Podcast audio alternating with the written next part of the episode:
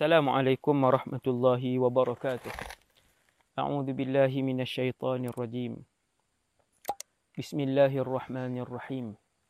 الحمد لله رب العالمين والصلاة والسلام على أشرف الأنبياء والمرسلين وعلى آله وأصحابه أجمعين. رب اشرح لي صدري ويسر لي أمري. واحلل عقدة من لساني يفقه قولي اللهم اهد قلبي وسدد لساني بحق سيدنا محمد صلى الله عليه وسلم وبعد uh, syukur kepada Allah Subhanahu Wa Taala pada kali ini Allah masih lagi uh, memudahkan kita semua memberikan hidayah kepada saya dan kita semua untuk sama-sama mentaati Allah uh, sehinggalah kita semua masuk ke dalam syurga dan mendapat redha Allah insya-Allah. Um, ini rakaman bahagian kelima mahsyar di bawah tajuk kecil Ashabul Yamin. Allahu Akbar. Allah maja'alna minhum. Ya Allah, jadikanlah kami semua di kalangan Ashabul Yamin. Ashabul Yamin ialah uh, mereka-mereka yang bakal ahli syurga yang um, kebaikan pahala dan ibadah mereka lebih banyak daripada kesalahan dan dosa yang mereka lakukan. Jadi muslimin dan muslimat yang dirahmati Allah Subhanahu Wa Taala sekalian, kali ini kita nak tengok di mahsyar bagaimana keadaan um, ashabul yamin. Ha, jadi sudah tentu yang yang yang uh, yang pasti uh, bakal-bakal ahli syurga ini yang confirm insya-Allah adalah di kalangan para nabi dan rasul. Itu pastilah satu pertama kan. Itu yang pertama. Selepas um, manusia dibiarkan berdiri begitu sahaja untuk satu tempoh yang sehingga orang kafir Uh, membuat permohonan arihna walau ilan nar. Tuan-tuan, um, dibiarkan, ditinggalkan manusia kesemuanya bersama dengan uh, berapa bilion jin, binatang, manusia, syaitan yang bersesak-sesak di mahsyar. Um, sehingga mereka mendoakan, wahai Allah, um, rehatkanlah kami walaupun ke, ke dalam neraka. Wal'iyadzubillah lalu datanglah syafaat teragung daripada makhluk yang paling disayangi oleh Allah Subhanahu wa taala Muhammad ibn Abdullah sallallahu alaihi wasallam dengan syafaat dan doa yang disimpan oleh Rasulullah sallallahu alaihi wasallam iaitu doa mustajab yang dikurniakan oleh Allah kepada setiap nabi dan rasul. Kata Rasulullah likulli da' likulli nabiyyin da'watun mustajabah. Setiap nabi ada doa yang mustajabah itu. Dan kesemua nabi dan rasul telah menggunakan doa itu. Dan kata Rasulullah aku menyimpan doa itu uh, untuk digunakan satu hari nanti. Uh, tibalah masanya di mahsyar itu Rasulullah memohon kepada Allah untuk uh, dimulakan hisab itulah syafaat teragung nabi yang bersifat umum untuk semua makhluk jin dan manusia bagi dimulakan perhitungan amalan yang mereka lakukan ketika mereka hidup di atas muka bumi satu ketika dulu. Jadi tuan-tuan, yang pertama sekali um, kemuliaan dan hadiah yang paling besar ketika itu ialah apabila Allah SWT mengarahkan Ashabul Yamin yang kumpulan pertama uh, dalam satu hadis yang panjang uh, antara yang disebutkan oleh Allah SWT Ya Muhammad Adkhilil jannata min ummatika man la hisaba alaih min al-babil ayman min abwabil jannah. Wahai Muhammad sekarang ini bawa masuk di kalangan umat kamu yang tidak ditimbang amalan. Um, menerusi pintu yang paling kanan daripada pintu-pintu syurga. Mereka ini di kalangan umat Nabi Muhammad sallallahu alaihi wasallam sahaja dan disebutkan jumlahnya dalam satu hadis yang sahih jumlah mereka 70 ribu orang. Allahumma ja'alna minhum wahai Allah wahai Tuhan kami kami memohon kepadamu wahai Allah untuk kami diberikan dan dikurniakan uh, nikmat tersebut iaitu masuk syurga uh, tanpa dibuka buku amalan. Uh, tanpa dibuka buku amalan. Sedangkan uh, para rasul dan nabi lain akan dibuka buku amalan mereka dan ditimbanglah amalan mereka. Uh, melalui satu ayat daripada surah al-a'raf ayat 6 Allah Subhanahu wa taala berfirman A'udzu billahi minasyaitonir rajim nas'alanna alladhina ursila ilaihim wala nas'alanna al-mursalin kami akan bertanya uh, umat dan kami juga akan bertanya menimbang amalan para rasul kata Allah Subhanahu wa taala. Jadi uh, ada satu lagi hadis lain uh, yang menceritakan bahawa manusia pertama yang akan dipanggil dan ditimbang amalannya di mahsyar ialah satu orang rasul di kalangan ulul azmi yang bernama Nuh alaihi salam. Nah, jadi ashabul yamin uh, kumpulan yang paling atas sekali adalah di kalangan umat Nabi Muhammad. Saya tak sebut mereka ini lebih mulia daripada para nabi dan rasul, tetapi mereka dikhususkan dengan satu keistimewaan yang tidak diperolehi oleh Nabi dan Rasul bahkan.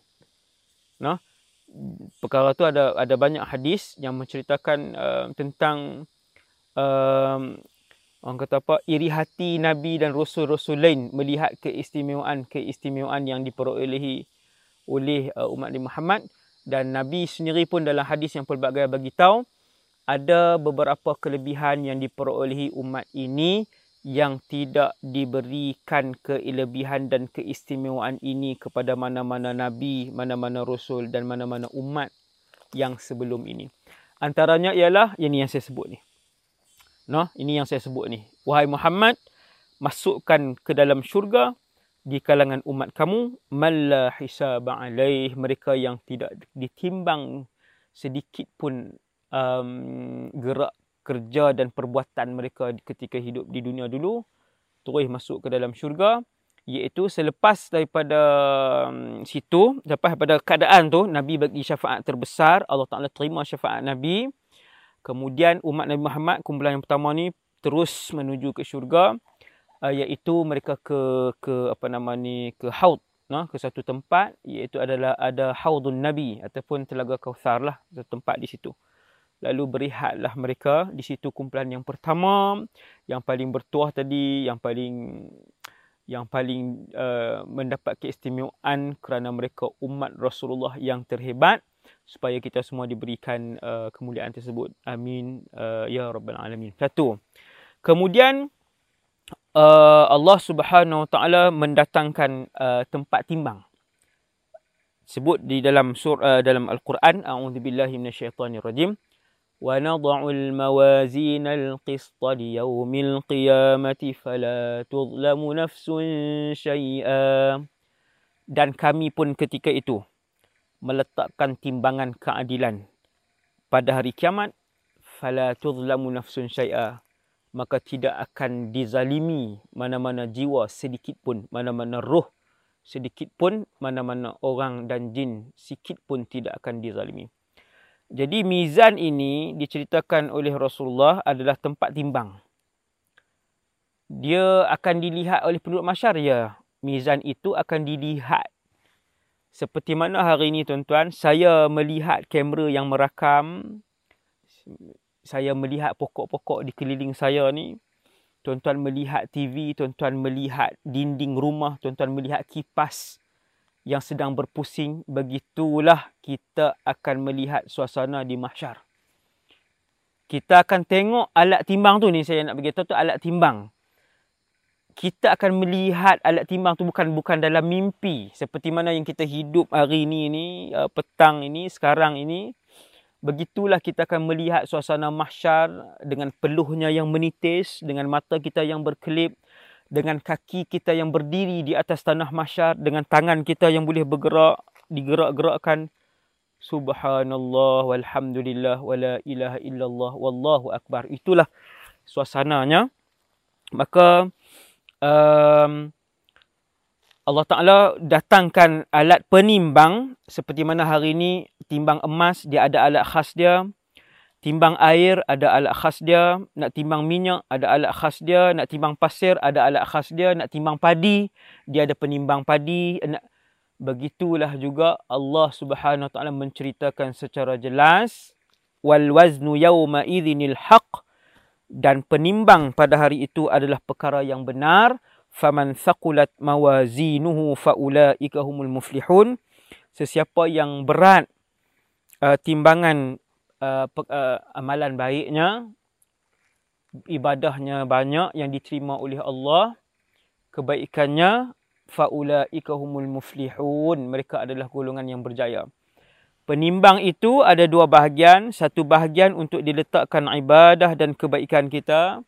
Dan satu bahagian lagi untuk diletakkan dosa yang kita lakukan sepanjang hidup kita di atas muka bumi ni.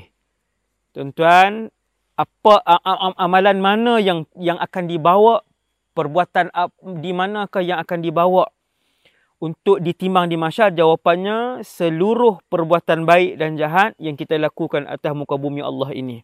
Nah, bermula daripada kita balik. Ha, ada orang balik kita katalah secara umumnya umur 15. Secara umumnya umur 15.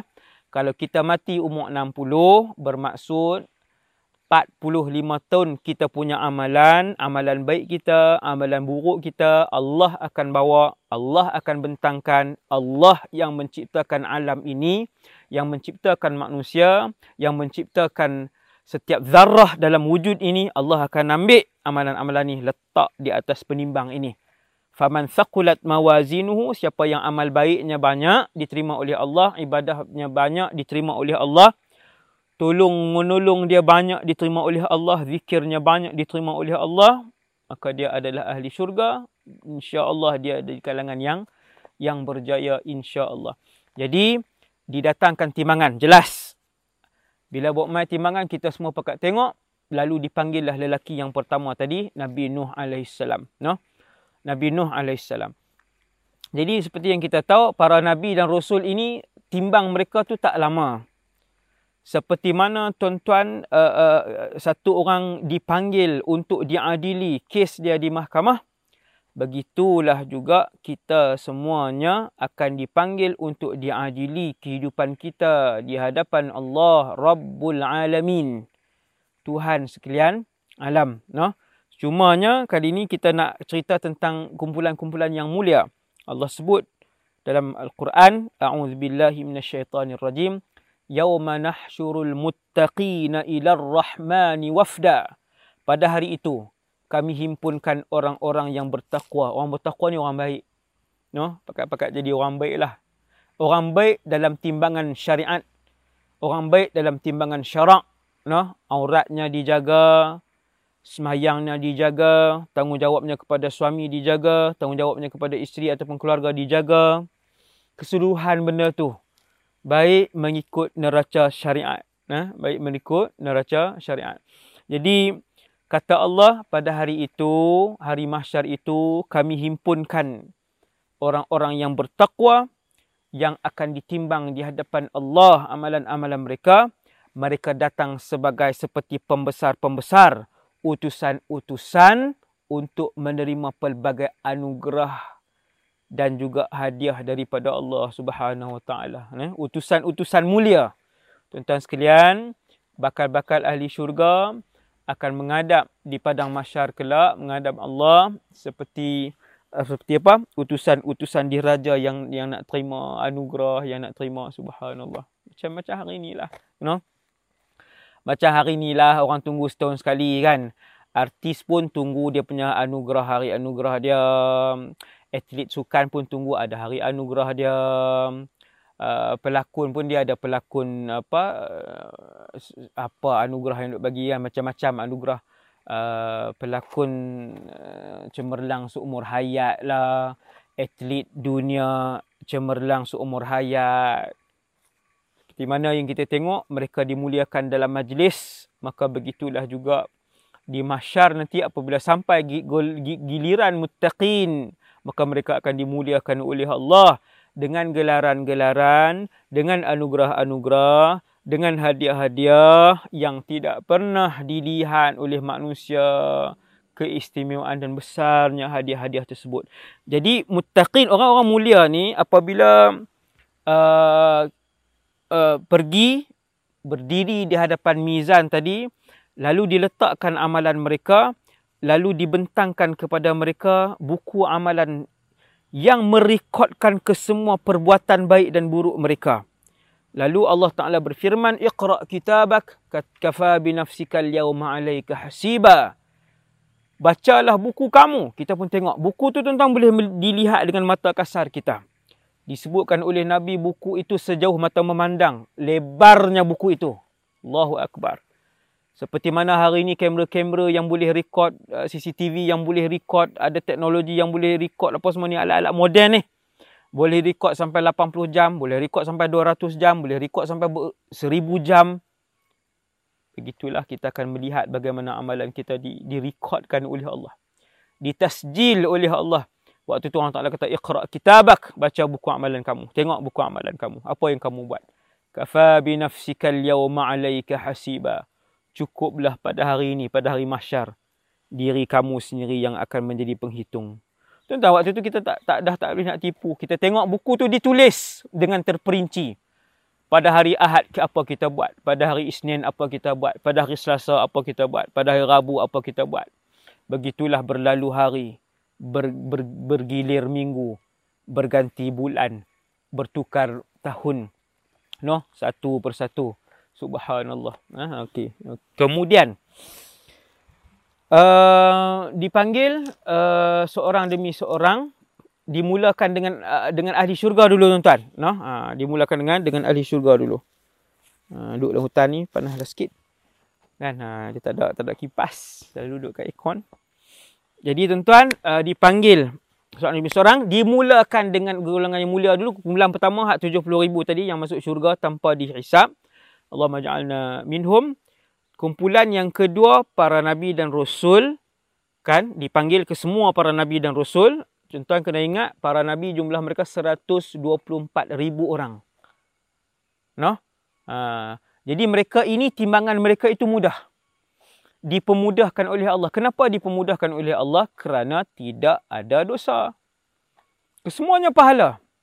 Jadi tak ada sangkut dengan siapa-siapa tak ada sangkut dengan siapa-siapa. Tidak ada hutang dengan siapa-siapa. Hutang dengan Allah tak ada. Hutang dengan manusia tak ada. Dosa dengan Allah tak ada. Dosa dengan manusia tak ada. Tak pernah sakitkan hati orang.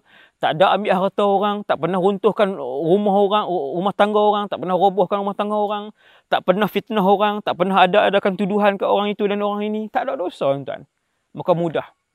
Nah, maka disebutkan um, apa nama ni disebutkan dalam di dalam al-Quran uh, bahwasanya uh, ashabul yamin ini uh, apa nama ni fa amma man utiya kitabahu bi yaminih adapun mereka-mereka yang mengambil buku ataupun keputusan dengan tangan kanan mereka fasawfa yuhasabu hisaban yasira maka mereka ini akan ditimbang dengan timbangan dan penelitian yang ringan.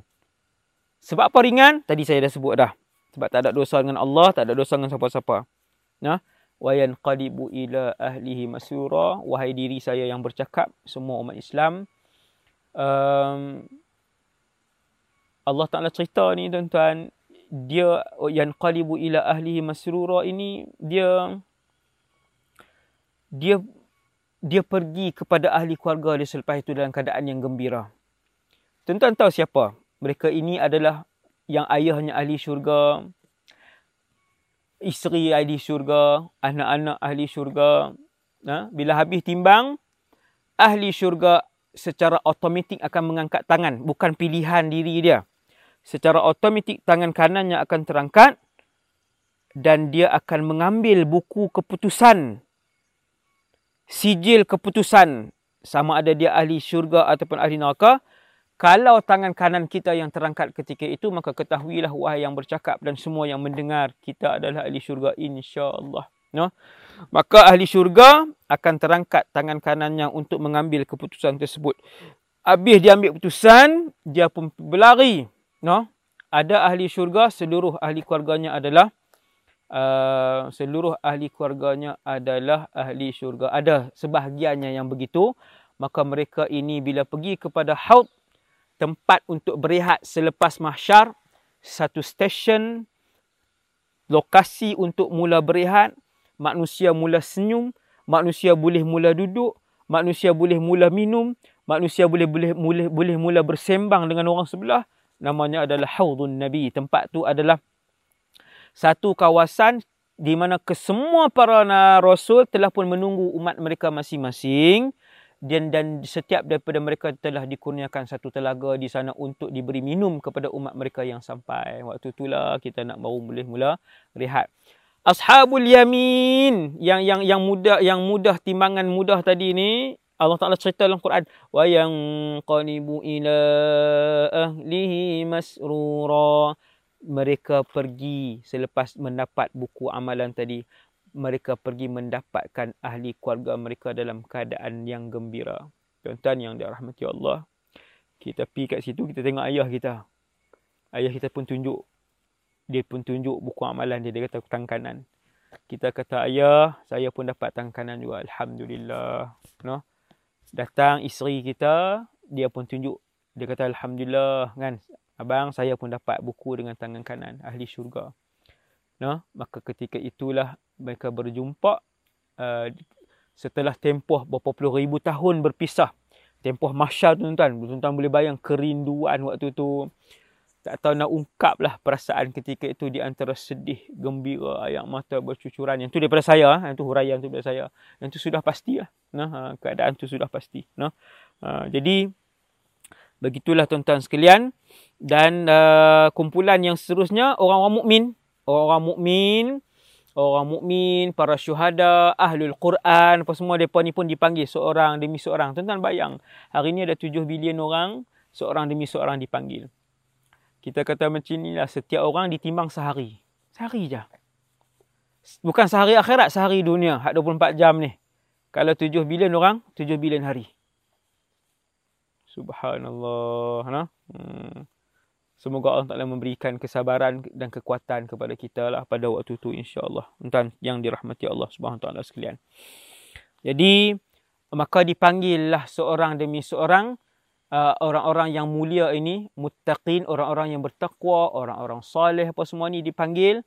Akhirnya ditimbang amalan mereka, tangan kanan mereka pun diangkat uh, oleh Allah. Ha? Allah Ta'ala yang menggerakkan tangan kanan mereka dan lalu mereka mengambil buku amalan dengan tangan dengan tangan kanan. Hmm? Poin yang seterusnya ialah habis lah, uh, apa nama ni uh, kumpulan-kumpulan uh, ahlu syurga pun dah mula pergi ke depan, saya nak sebutkan um, uh, satu hadis Nabi yang bercakap tentang dua amalan yang paling berat di atas muka bumi mahsyar. Yang pertama, amalan yang paling berat yang akan ditimbang di atas muka bumi mahsyar nanti adalah amalan memuji Allah Subhanahu wa taala, amalan mensyukuri Allah Subhanahu wa taala. Pujian kepada Allah dengan bersyukur. Alhamd. Alhamd. Nah, antara dalilnya ialah antara dua-dua ni ada dalil dua amalan yang paling berat antara yang paling berat di mahsyar dua. Yang pertamanya adalah uh, uh, uh, syukur kepada Allah. Alhamdulillah, Alhamdulillah. Sama ada syukur yang kita sebut Alhamdulillah ataupun syukur yang kita sebut Subhanallah wa bihamdihi adada khalqihi wa ridha nafsihi wa zinata arshihi wa midad kalimati. Alhamd. Syukur. Ha? Uh, segala pujian kepada Allah Subhanahu wa taala. Yang pertama, dalil yang pertama Nabi pernah sebut dalam satu hadis, alhamdulillah tamlaul mizan. Zikir yang dengan faham daripada hati sebutan alhamdulillah satu tamlaul mizan. Penuh memenuhkan timbangan. Subhanallah Subhanallah, subhanallah. Memenuhkan timbangan mizan. Mizan tu hak timbangan tadi inilah yang yang untuk menimbang amalan tu. Tu dalil yang pertama. Dalil yang kedua, satu orang ahli syurga bila masuk dalam dalam syurga, perkataan pertama yang keluar daripada mulut dia antaranya ialah Alhamdulillahillazi hadana li hadza wa ma kunna linahtadiya laula an hadanallah. Itu antara ucapan pertama, ucapan awal yang juga dimulakan dengan alhamd, pujian, syukur kepada Allah. Yang ketiga, ketiga ketika berlaku peristiwa uh, uh, syafaat teragung itu, Nabi SAW sujud di bawah arash, kemudian Allah mengilhamkan kepada Nabi. Apa yang Allah Allah Taala ilhamkan kepada Nabi? Kata Rasulullah, "Thumma yaftahu Allahu alai." Allah Taala membuka kepada aku wa yulhimuni min mahamidihi. Allah mengilhamkan kepada Nabi untuk memuji dan bersyukur kepada Allah Subhanahu Wa Taala. No?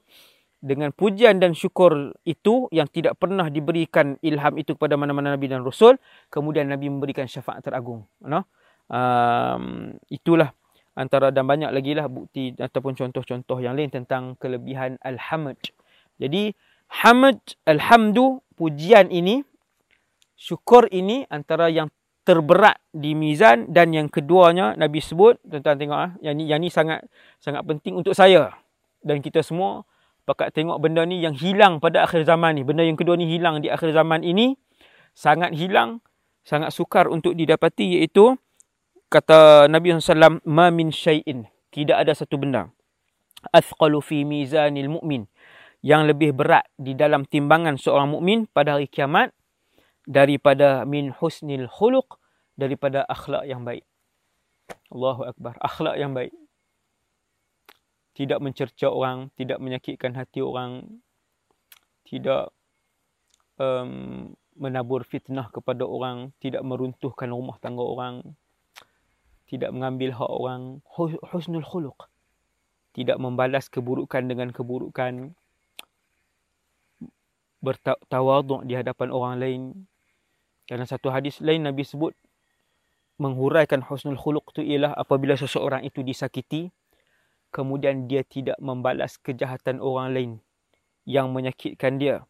Dalam keadaan dia ada kuasa dalam keadaan dia ada tenaga kemampuan untuk dia membalas terhadap kejahatan itu. Ingat tuan-tuan untuk diri saya dan kita semua. No antara yang paling memberatkan timbangan di mizan di mahsyar itu ialah apabila seseorang mukmin itu dia disakiti. Dia dituduh dilemparkan tuduhan ataupun diambil hartanya. Dalam keadaan dia mampu untuk menuntut di atas kejahatan yang dilakukan ke atasnya tetapi dia bersabar itu antara yang akan paling memberatkan timbangan seseorang itu di di di mahsyar kelak. Nah di mahsyar kelak. Jadi um, apa nama ni saya rasa yang itu sahaja untuk kali ini untuk kongsian kali ini. Kita akan jumpa nanti dalam part yang keenam yang lebih panjang daripada part ni iaitu ashabus shimal. Kumpulan-kumpulan ahli neraka. Itu itu yang perbahasan tu lebih panjang lah mungkin satu jam yang tu. Nah. Okey untuk ashabul yamin takat ni dulu. Semoga Allah Taala memilih saya dan kita semua dengan barakah Nabi Muhammad sallallahu alaihi wasallam untuk kita masuk dalam syurga firdaus mendapat redha Allah. Assalamualaikum warahmatullahi wabarakatuh.